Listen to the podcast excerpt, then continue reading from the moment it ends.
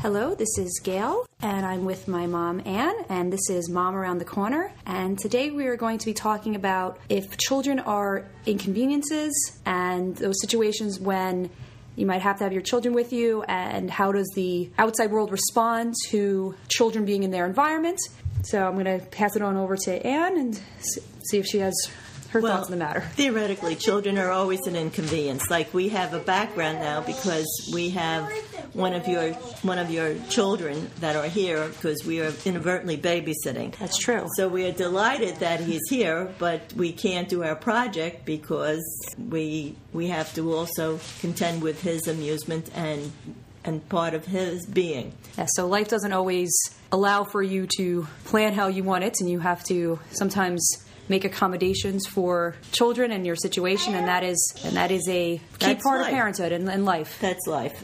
But uh, then again, we wouldn't be doing this podcast if, if everything was perfect. And just to let our listeners know that we may children can be an inconvenience, but they're really part of life, and we are, are happy that he is here with us. So I'm going to ask my mom because my mom is, as her children are now grown, Yes. and she's in a different phase of life than I am, and I'm with the young children more often. And my mom is, when she's out and about, she's not with younger children like I am usually. Well, and I- that's not true because I may not be walking with young children or dealing, but I am out and about with. Chil- I see other people's children. True. Well, that's well, that's what I mean. You're you're in the place of being the other person. You know, you're not. You're you're no the Observation. So you're you're going about your day. You're going on, on you're commuting on the train, or you're in a Life going in out to eat, you're out to eat, and so now you have passed that stage when you've been the one with the with the kids.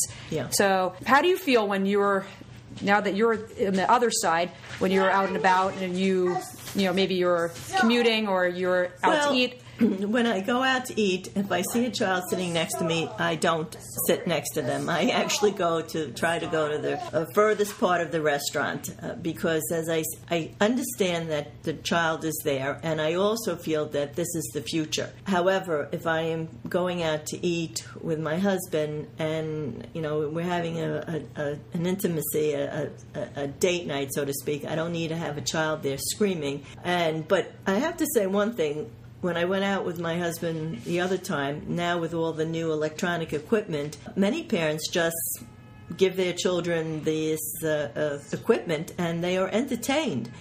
Which you, I would be against, but at the same time, it was very pleasant because nobody bothered me or disturbed me. That's true. Well, now it's, I think, you know, I see that a lot too. And I actually am one of those rare parents who try not to do that with their kids because I think they get enough TV time and other stuff at home with me. And I think when you're out to eat with the family, it's a good time to be with each other. But that being said, I think the fact that so many kids are using devices, which um, you know, which is fine. I think there's a there a, an expectation has been set in society now because those devices are available. It's harder for people to be understanding of children who are being kids within reason. Well, what know, I that's get, I think is what I get upset about. It's not even so much the chatter of, of kids in a restaurant. I don't feel your generation.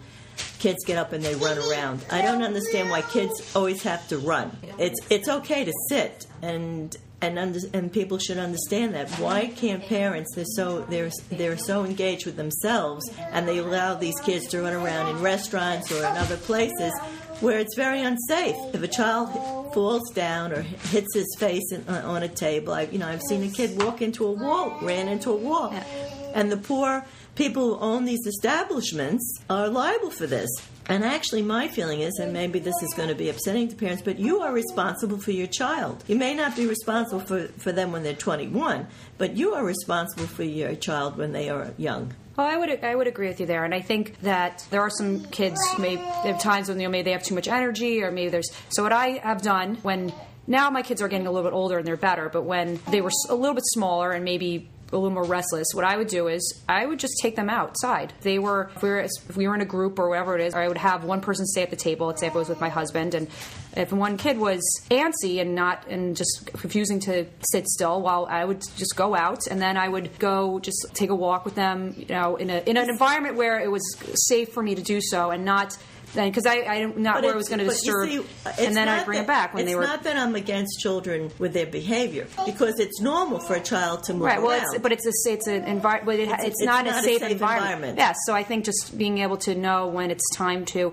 and honestly, when my I've had moments when they've been acting when when they were really acting out, and it was beyond a level of acceptability. I just. You know, I pay my bill and I leave. Oh, that's. Well, the you know, I mean, I know it's not so easy to do it because then you're going to sit down and eat your food, but you know, sometimes you gotta, sometimes you gotta go. The other part to it is is that I always am grateful to have a, a waiter or waitress who understands a child that's acting out, and usually nowadays they come with crayons or they come with some amusements or something to keep them occupied. So I'm happy that restaurants do take into consideration They do. a, a, a child that is acting out. Yes, no, they do. Most of the, most places I uh, go with my children are able to accommodate that, and uh, they. Now, I have what I do find upsetting is it's like when I took your children to the museum one time. Oh, we went to the Children's Museum over here, the Math Okay. Museum. So this is a museum for children. Yes, it's a museum To be clear, children. this is so. If you had a problem with children there, well, I go. did. I actually, I actually didn't have a problem with the, the children. I had the problem with the parents. Oh, yes. because some of these kids don't understand how to wait, and a couple of times they, they your child was waiting patiently because, of course, he was dealing with me. And these kids came rushing up, trying to cut in front, and I told them that they can't do it. And again, when I say this to them, they look at me like I like with a stare, and then their parents come along and they say, "Don't tell my child what to do," and that's fine. So you tell your child what to do you should anticipate what your child should be doing. And then there was another time, also at this museum. Again, uh, you know, your, I was with your your son, and we were waiting to do something. And again, he's waiting patiently. And these kids come running in, and again, charged in front of the line. So I don't know if it's because I'm a grandparent and I see a different type of behavior, or maybe that is a normal situation. I do believe that kids should, you know, be creative and do certain things, but there are times when standing still or allowing not so much another adult, but there's sometimes, you know, you're you every child I feel is part of our society, and you're not supposed to hurt them or be harsh with them, but at the same time, if you say to them, you know, this is not correct behavior, then I feel that that is uh, something to be said. I think parents may get a bit defensive about their children.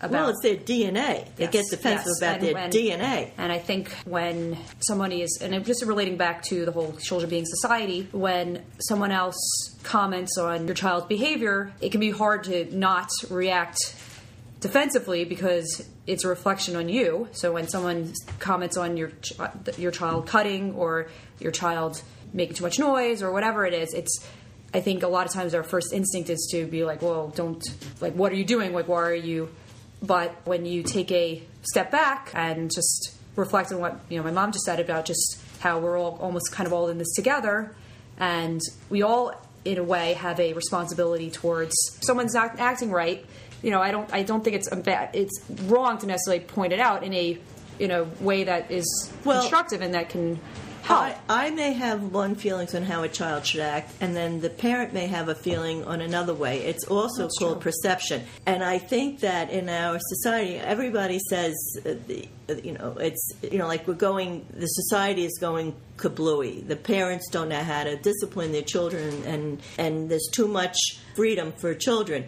Now, my feeling is children are creative and there's certain but there are certain expectations that you that you want from them because it basically has to do with safety also. Uh, with your grand with my grandson the other day, I take I took him to another museum and the next thing I know that he was down the block and he's only three and a half years old and uh, I, mean, I was beside myself because he could have gotten hurt and my expectation of him was that he was supposed to stand next to me, which he knew he was supposed to do, but he didn't want to do it. Now that I, you know, that was my fault because there was no one around, and you know, and it's not called a blaming thing, but after he realized how upset I was. He did stay by me uh, that day when we went about our business to the different museums. Well, I think what I've seen with with my children is uh, just relating to this. You know, when they really truly know to listen and do what they're supposed to do. When, for me, it's when they know a situation is very serious. When there's, you know, maybe they when there's, it's clear there could be potential danger. I think when kids, and it's you can't fake it. Like they have to, you know, you have to genuinely express it. And I, I, because I've seen it with my kids, with both my kids before when I've had moments when they could have gotten hurt or something bad could have happened. Uh, you know, like they were crossing the street or there was a lot of cars, whatever it was, and I my voice I didn't you know I wasn't yelling or anything, but because it came from a place of genuine concern, fear, and fear, fear, they that gets through.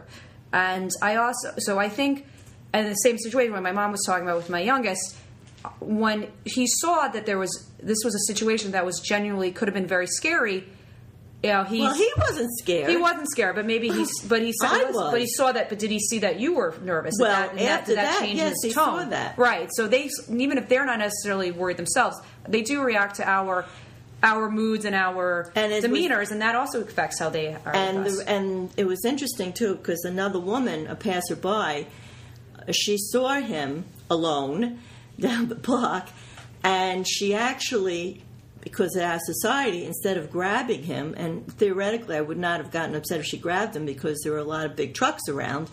She actually she blocked him from going into the street. I don't think he, I don't know if he would have gone into the street or not, but in this day and age, if she would have grabbed him and and uh, maybe if I was a different type of caregiver, somebody would have said something. I was hoping that she was going to take right. him. Sometimes you need someone to take action. Action, and but I guess she might have been also apprehensive because in this day and age, uh, you you know you don't know what is the right thing or or not. You just got to figure oh. it out. Well, I've had those. Not, not quite that situation, but one time when I was at a, a playground and with my kids, I was just walking around and I saw another, there was a child who was clearly about to fall off of a ladder. And normally I'm a very hands off, and I think kids should figure things out for themselves and climb. But this kid was going to fall, and I had that split second of thinking, oh, maybe I shouldn't do anything because, again, like my mom was saying, you don't you know you don't know what your place is but i, I just help you know i'm like i don't i'm just going to help this child because now, he's going to hit on his how was the response of the parents you know i didn't think i talked to the parents afterwards. I think they didn't even notice. I think because they were probably you know which is fine. I mean I, not everyone has to be hovering over their child. I don't i think that it, it, there was no it was nothing. It was a non-issue. And you know this kid could have so luckily there was no problem. But uh, it's that idea of just how much you should be, how far you should go, you go, how far you should go, when you should speak up, and it even goes back to just being out and about with kids in general. Like when sh- when should you say something? How should you should say something? And for me, if my like if I had a situation where my kid was going to be in clear danger, whatever needs to be done to get them out of that danger, I'm not going to be judge someone if they as if they grab them or do whatever they have to do because if it's if it ends with my kid being all right, that's my feeling. I don't know if I'm uh, like other oh. parents, but you know, if it's a life or death, God forbid, situation, but I want let's them step to be back okay. For, let's step back for a moment. But the other part to it is, which I want young parents to understand too, is you were around to see someone protect your child. It wasn't like another person doing harm to your child. Mm. Where I think that if people can understand that the intention from the heart is is to protect that child, because again, you know, nowadays people are afraid to to step in or do something because they don't want a backlash of an uh, irate parent, which somehow I seem to be right. running into. Well, what, the other thing is though too is there are some situations when I actually not even just in a dangerous situation, but when I would like pe- people to step in and I appreciate the help, and I always try to express my gratitude. So maybe let's say you're, you know, it's a, a sad, a sad story, but I'm sure, Mom, you heard about there was a a woman who, unfortunately, she was carrying a stroller down the subway. Yes. yes. And she fell. It's a, and unfortunately, the baby was fine, but she she died. She died. Yeah. And I, when I heard that story, and I'm not sure when this is gonna this is gonna come out, so this may be older news, but anyway, it's a it's a universal concept.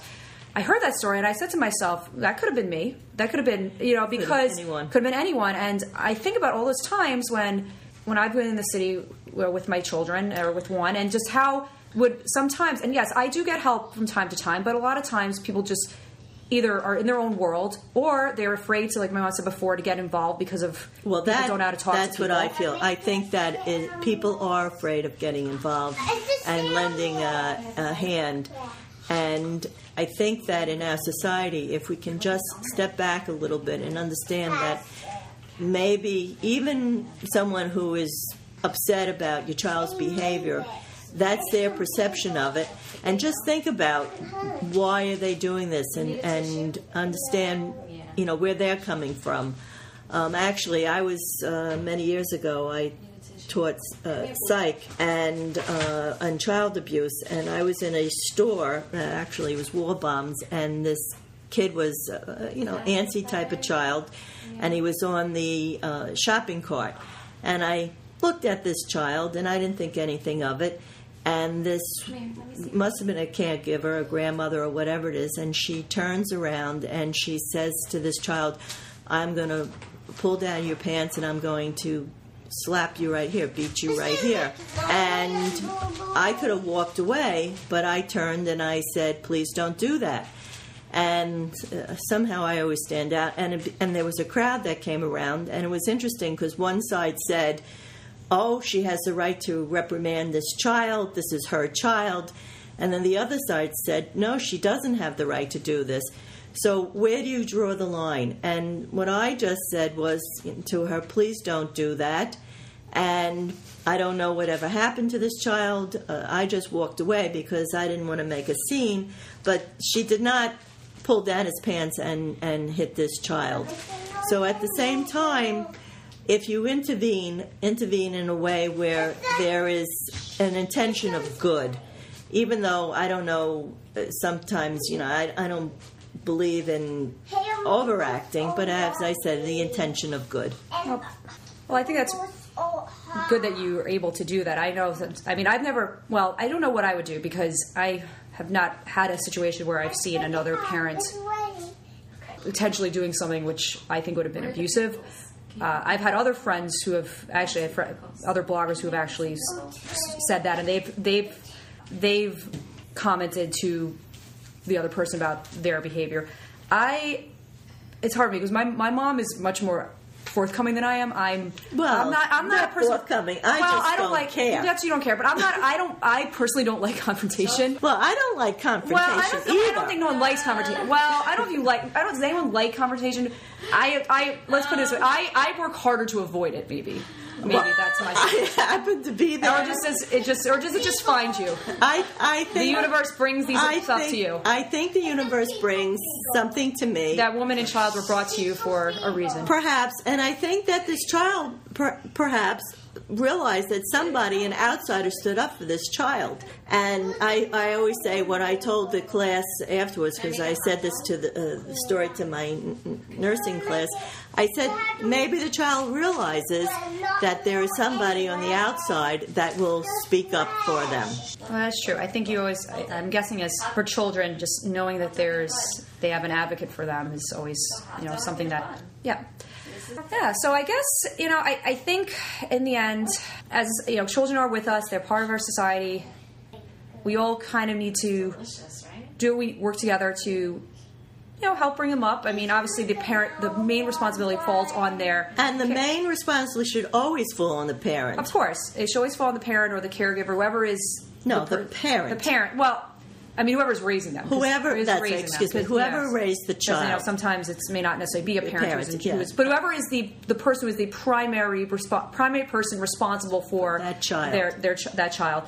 Uh, that's yes, that the main responsibility falls on them, and then, but as a as a society as a group, it's okay. I think just knowing that when when needed, if you know, like I said before, if, you know, if you're if you're if you're if you see a pa- uh, a person traveling with a kid alone and they have like 20 bags with them, you know, it's okay to say, "Excuse me, maybe I can help you with a bag or two. Like, don't you know? I understand the, the fear of not getting involved, and but just See, I that- always get help. I, I do most of the time, but just but if you're but if you're somebody who is and that's why when I but just if you see someone in that situation, like don't be afraid. To, you know, worst is worst, they'll say no, I got it. I mean, I've been that way. I've That's said I say no, thank you. And now as somebody who's uh, because I have kids when I am have my moments when I'm alone, or I try to, if I see some a parents, or like I try to be that person, that be the helpful person, and I, you know, I pay more attention now when I'm on the subway to pregnant women. I look around, I look around people with kids. I'm more aware and more in tuned, and I think that's just just part of helping a society, you know, just be better and more. And I think uh, in the end, I think it would actually helps because the more you help, I think the kids do end up behaving better, and I think we all help each other, and it becomes a more pleasant situation for everybody. Bottom line is is that we're all connected to each other and to help each other. Yes, exactly.